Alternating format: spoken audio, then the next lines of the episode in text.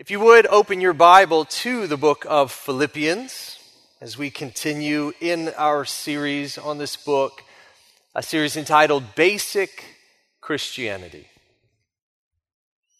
And, church, there are some things that are so great, so wonderful, so valuable that they are worth even suffering in order to get those things. You know, we see this when a couple decides to have a baby. Couples know, most couples know in advance that this is going to be hard, that it's going to involve pain. But the husband and wife, and I'm particularly amazed by the women who say, I know this is going to be painful, but I want to do it anyway. So maybe this is even a late Mother's Day appreciation for you ladies, just how we see God's grace upon you. But if if you thought about the being a mom and giving birth as a job description, I could not see anyone taking this up as a job. So, you know, the employer says, yes, uh, if you take this job, you're going to feel nauseous for months uh, somebody's going to be kicking you. Yeah, on the inside, waking you up. You're going to get very little sleep. Progressively, you're going to get less and less sleep. It's going to get more difficult for you to breathe. Um, you, simple tasks like tying your shoes, yeah, no, you're not going to be able to do that anymore. Um, and then after nine months, guaranteed unknown hours of pain. Um, you're going to feel like you're going to die. You might die. Uh, then there's possibly months or even years of healing, or possibly even no healing, and the pay for this position is nothing. You actually have to pay us thousands of dollars. So, do you want to become a mom? I mean, who in their right mind would take a job like that? And yet, couple after couple, praise God, says, Yes, we want to have a baby. And then, after going through all of that, say, you know what? We want to have another baby. It is an absolute miracle because there are some things that are so great that we're willing to suffer to see them accomplished. And one of those other things that we see in our passage this morning, verses 12 through 18 of Philippians 1, is the advance of the gospel. The advance of the gospel is so great. The good news about Jesus is so great. Person after person coming from an eternity that's going to be apart from the Lord in hell to eternity with Him in heaven is so great, it's worth suffering to share this news with others. Some things are just worth it. And if moms and dads avoided suffering, there would be no children, there would be no next generation. And if disciples of Jesus Christ, if we seek to avoid suffering, there would be no gospel going forward, no good news being shared, no eternities being changed. But there are some, some things that are so great we are willing to suffer in order to see them happen. And the advance of the gospel is one of those things. So if you have your Bible open to Philippians 1, let's see this together in Holy Scripture. Philippians 1, I'm going to start reading in verse 12.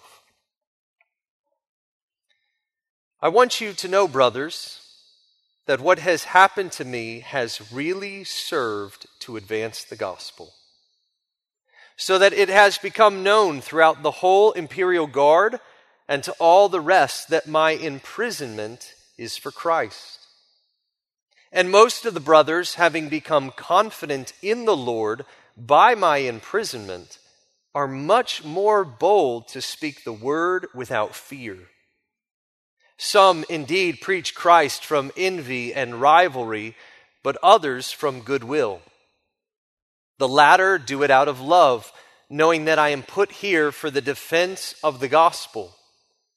The former proclaim Christ out of selfish ambition, not sincerely, but thinking to afflict me in my imprisonment. What then?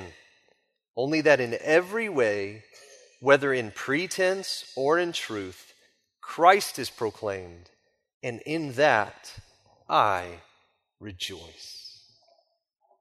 Let's pray together.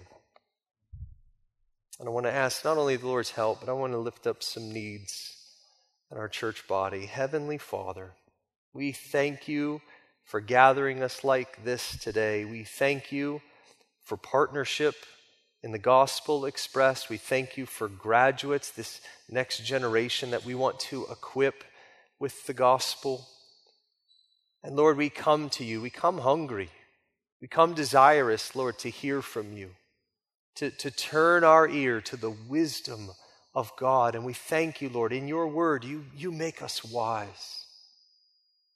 Psalm 19 says that your word is able to make the simple know wisdom. You're able to make us wise. Thank you. And this morning, Lord, we also come just as we're talking about the advance of the gospel. There are many things that are weighing on our church family, many battles as we were singing about this morning. And so, Lord, we just lift this up to you. We thank you that we do not wrestle against flesh and blood. We thank you, Lord, that you are the one who goes before us. The Lord fights for us. Thank you. Lord, I, I, just lift up those that are in physical pain right now. There are many. And we pray for healing, Lord. We specifically this morning just lift up Sh- Shalon Swagger, Lord. We pray for healing of her body.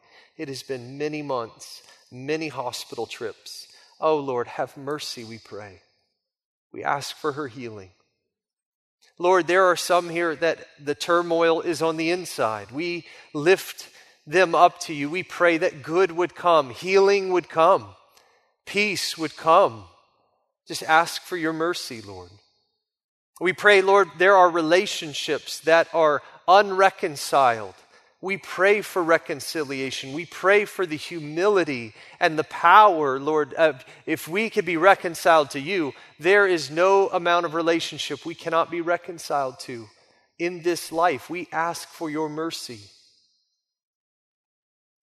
Lord, we just give to you our future. There, there's a number of things that weigh on our church and folks in our church related to our future, circumstances out of our control. They, some of them keep us up at night. Lord, we cast our cares on you because you care for us.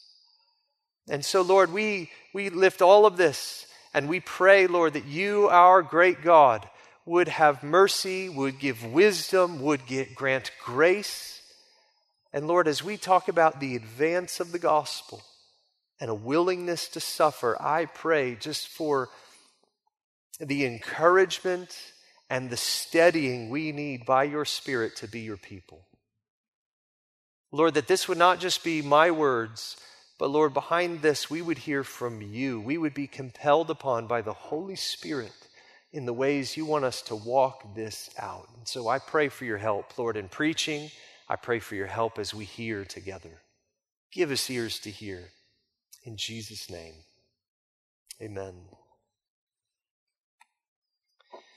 Well, in the verses that we just read, we're told not only that the gospel was advancing, but we are told that the gospel was advancing despite setbacks and sin.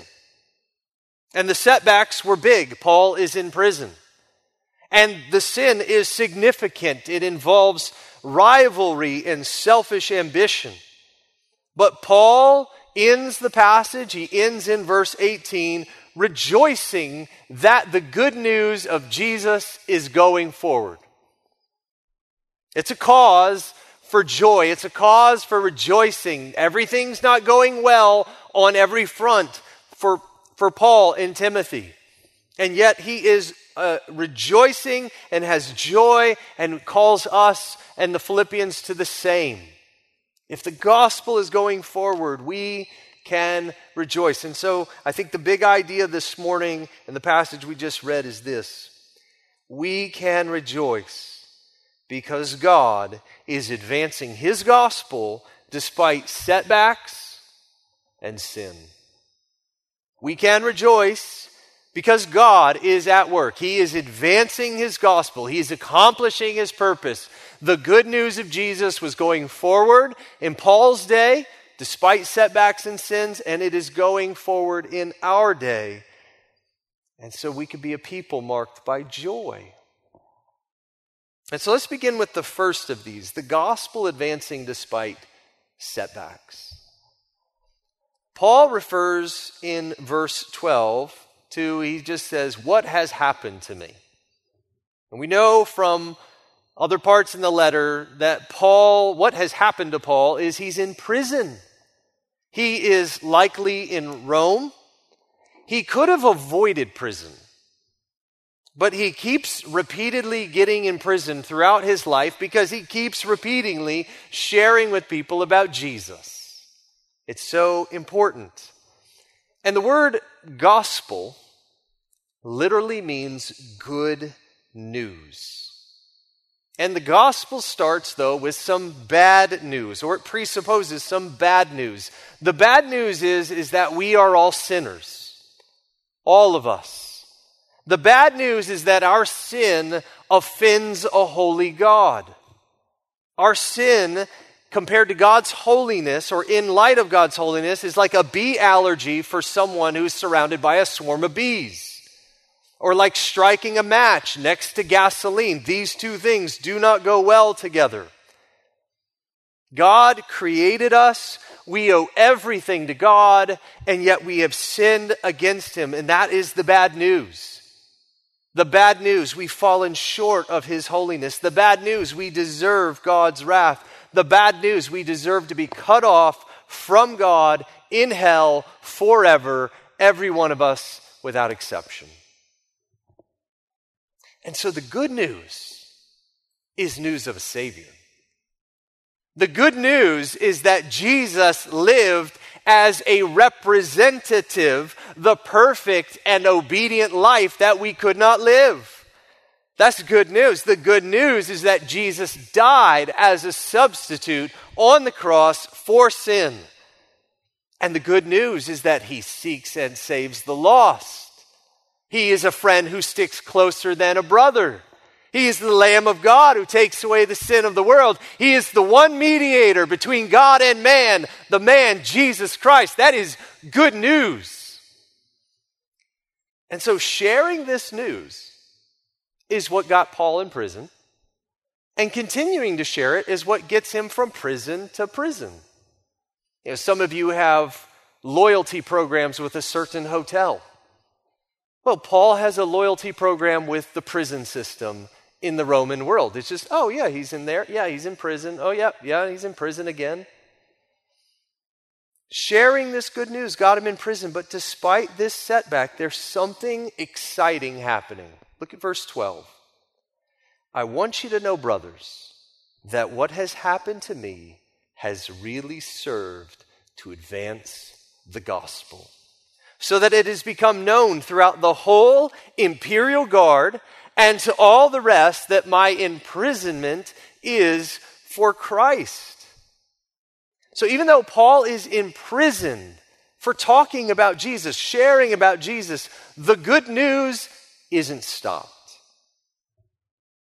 His imprisonment actually led to more people, different people, hearing about the good news of Jesus. So the gospel is advancing despite the setbacks, despite the hurdles.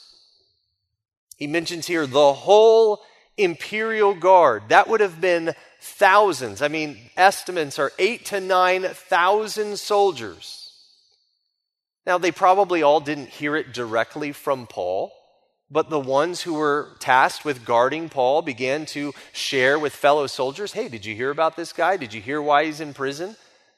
Hey, he was telling me something. He was telling me bad news. He was telling me good news. He's risking his life. Do you hear? He keeps showing up in all of these different prisons. And he's talking and talking about Jesus.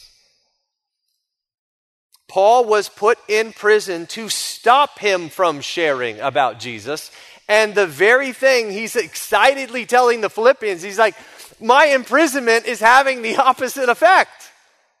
They're trying to, to stop the gospel, and it's leading to the spread of the gospel. And so he's excited, rightfully so.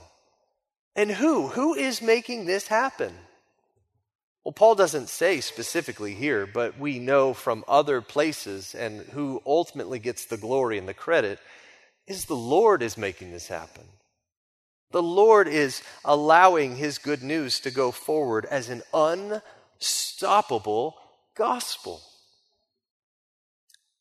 At another imprisonment in Rome, 2 Timothy 2 9, Paul says, I am suffering, bound with chains as a criminal, but the word of God is not bound.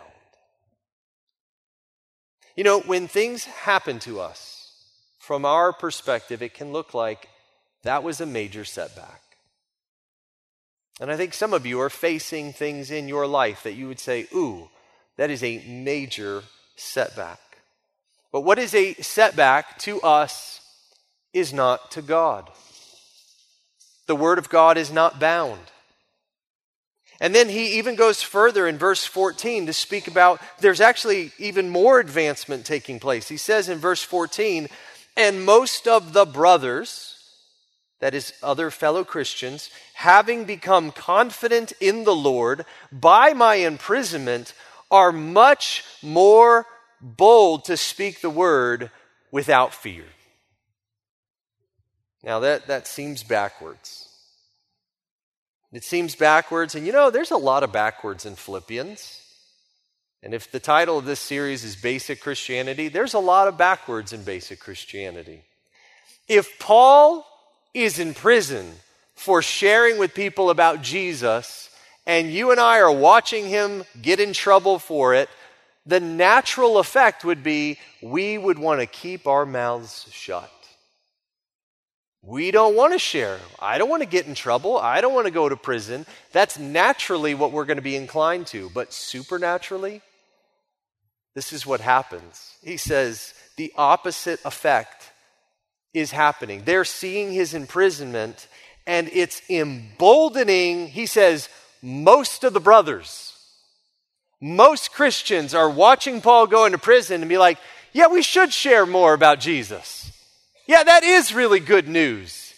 Yeah, let's get that message out there. He says they're much more bold to speak the word without fear. Oh, church, this, this is the kind of perspective that we need in the midst of setbacks and in the midst of suffering. It looks like Paul in prison is catastrophic to the spread of the gospel. I mean, he's been, you know, in, in the terms of who God has used in the world to plant these churches and to send this gospel forward, God's been using Paul. Paul and Timothy, Paul and Silas, even before him, Paul and Barnabas. But you know what? Paul's freedom is really not that essential. In fact, Paul is not that essential. And neither are you, and neither am I. When, when you step back and you realize God can accomplish, and He is accomplishing this, and He doesn't need my freedom or your freedom to do it. If you and I have to suffer, our suffering as a setback can, can lead to God advancing His purposes and for us to have confidence in that and be emboldened by that.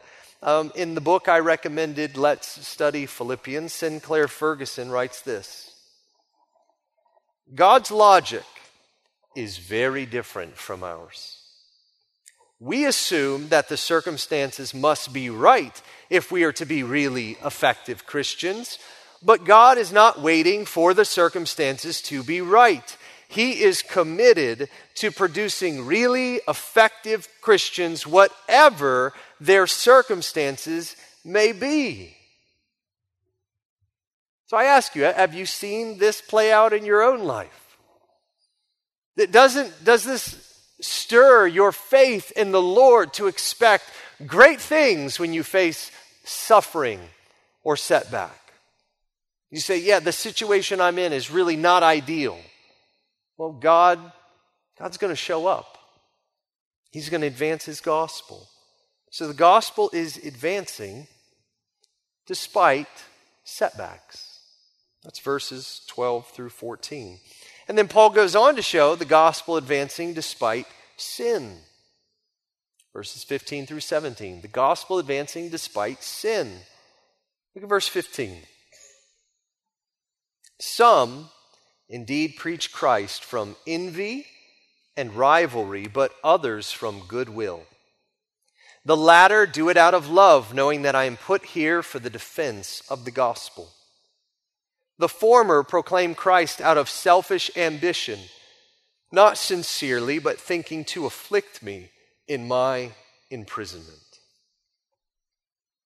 So the gospel was advancing from Paul through these Roman guards. It was advancing, secondly, when other Christians were being emboldened, watching Paul. But then there's this third aspect, this third group that's proclaiming the good news of Jesus Christ. But he says here, he says they're doing it from, from poor or mixed motives. He mentions envy, rivalry, selfish ambition, not sincerely. Verse 18, he calls it pretense. So it looks like a pure motive, but it's not. Now, from Paul's letters, we don't know exactly who this group or who, person or people are. There were people in Paul's day that were preaching another gospel, a different gospel that wasn't the gospel uh, a false gospel. It was Jesus plus works, Jesus plus the, the Judaism's law in order to get saved or stay saved. And Paul reserves his harshest criticisms in Galatians, in Philippians chapter 3, which we'll look at in a number of weeks. He reserves his harshest criticisms for those that are preaching a different false gospel. He says in Philippians 3 Look out for the dogs. Look out for the evildoers. Look out for those who mutilate the flesh, for we are the circumcision who worship by the Spirit of God and glory in Christ Jesus and put no confidence in the flesh. That's how he talks about people preaching a different gospel. But Paul is not talking that way here. He says, no, no, no, they're sharing the good news of Jesus. They're just sharing it from a bad heart. They're competing rivals with Paul. They are glad that Paul is out of the way and in prison so that as they preach, their platform can expand, their influence can develop. Listen, they're not heretics, but they are hypocrites. And so, what is Paul's response? He says in verse 18, What then? Only that in every way, whether in pretense or in truth, Christ is proclaimed, and in that I rejoice. So, what's Paul saying? He says, Well, at least the good news of Jesus is going forward. Yes, the mixed motives are bad. Yes, hypocrisy and envy and rivalry is a bad thing. But praise God, Jesus is proclaimed as the Savior. People are hearing, people are receiving, people are having their eternal destinies changed, even if the method of the one who's preaching it is not good. I wonder how these verses land on you this morning. They certainly have challenged me over the years to and invite me to examine my own motives. Why am I proclaiming Jesus? Is it for Aaron? Is it for my platform? It also it helps me examine do I view, do we view other pastors and other churches as rivals, competitors? It also invites us to examine our heart toward others. Can we rejoice that Christ is proclaimed, even if the person has sinful motives?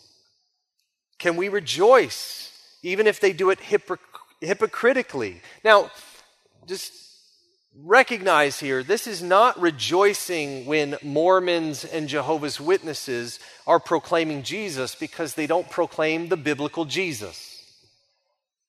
It's another gospel. We shouldn't rejoice in another gospel.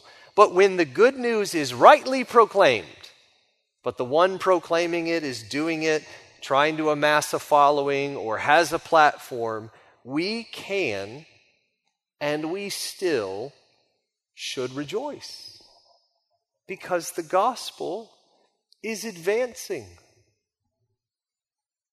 And this is where the pas- passage leads us in verse 18. We can rejoice because God is advancing his gospel. I mean, you step back and you realize Paul doesn't care so much that he's in prison, he cares that the gospel is advancing. Paul doesn't care so much about other preachers and how they're hypocritical and actually making it difficult on him in prison. He says they're seeking to afflict me in my imprisonment. He's like, I don't care. The gospel is so precious. The news about Jesus is so precious. People having their eternal destinies changed is so precious to me. That is what I want to rejoice in. If Paul made his primary aim personal comfort, he wouldn't be talking like this. If Paul made his primary aim his reputation, he would not be talking like this. This is the advance of the gospel. Christ being proclaimed. That is his primary aim. He's like, so I don't care if I'm in prison or not. I don't care what motives that gospel is being preached by others. I mean, he cares. But it's not ultimate to him. He's like, oh, I just want to see the gospel go forward. I just want to see the news about Jesus come to people, what, whatever the cost. It was his primary aim. And so let me ask you, what is ours? What is yours? What is that primary aim, that, that thing that we want to see so badly happen? I mean, there are some things, I said at the beginning, there are some things so great and so wonderful that we will suffer to see them happen. Is the gospel of Jesus Christ one of those things? Paul is presenting it. God's word is elevating it. Here is something worth suffering for to get this news out. This, according to Paul, basic Christianity isn't just us believing in the good news of Jesus Christ ourselves. But basic Christianity gets our, our, lives get wrapped up in this good news, in the message going and advancing. Our, our lives get reordered. Our primary aim gets wrapped up in Jesus Christ, in knowing Him and in making Him known to others. This is the advance of the gospel. Now, I want to end with a modern day story about this. Uh, it's a true story of a young man named Francisco. He was 22 years old, lived in Peru, and this story is from the book Jesus Freaks. I know some of you have seen that book, uh, but this, uh, this story takes place in 1990. This young man, Francisco, said, I want to bring the Senderista terrorists to Christ. The young Bible student's eyes burned with his desire. His city, Lima, Peru, had swelled to 7 million people as people fled the countryside because the Senderistas were murdering so many. I don't want to flee. I want to attack with the gospel, he said. God answered the prayers of this Jesus freak. One day, as Francisco was walking past the National Palace, a car sped by a mortar launched a bomb from the car, which exploded in the palace. Then the car vanished. Immediately, the Peruvian police swarmed throughout the area. Francisco was arrested and taken into a maximum security prison. He was locked up on the fourth floor in an area set aside exclusively for holding, you guessed it, the Senderista terrorists. 500 of them men and women. All terrorists were imprisoned in this area, and Francisco wasted no time grieving over his circumstances. He was prepared. He had diligently studied how to present the gospel to communist revolutionaries. And in a gentle way, he began preaching to the terrorists, sharing with them about the love of God. A woman named Maria listened carefully. She was a 24 year old student from San Marcos University in Lima. One of Maria's tasks with the Senderistas had been to take her pistol and shoot the wounded victims through their skull to guarantee their death. Could God possibly love and forgive me? She wondered. Well, when Maria prayed to receive Christ with Francisco, she found out that he definitely could and that he did. An entire year passed.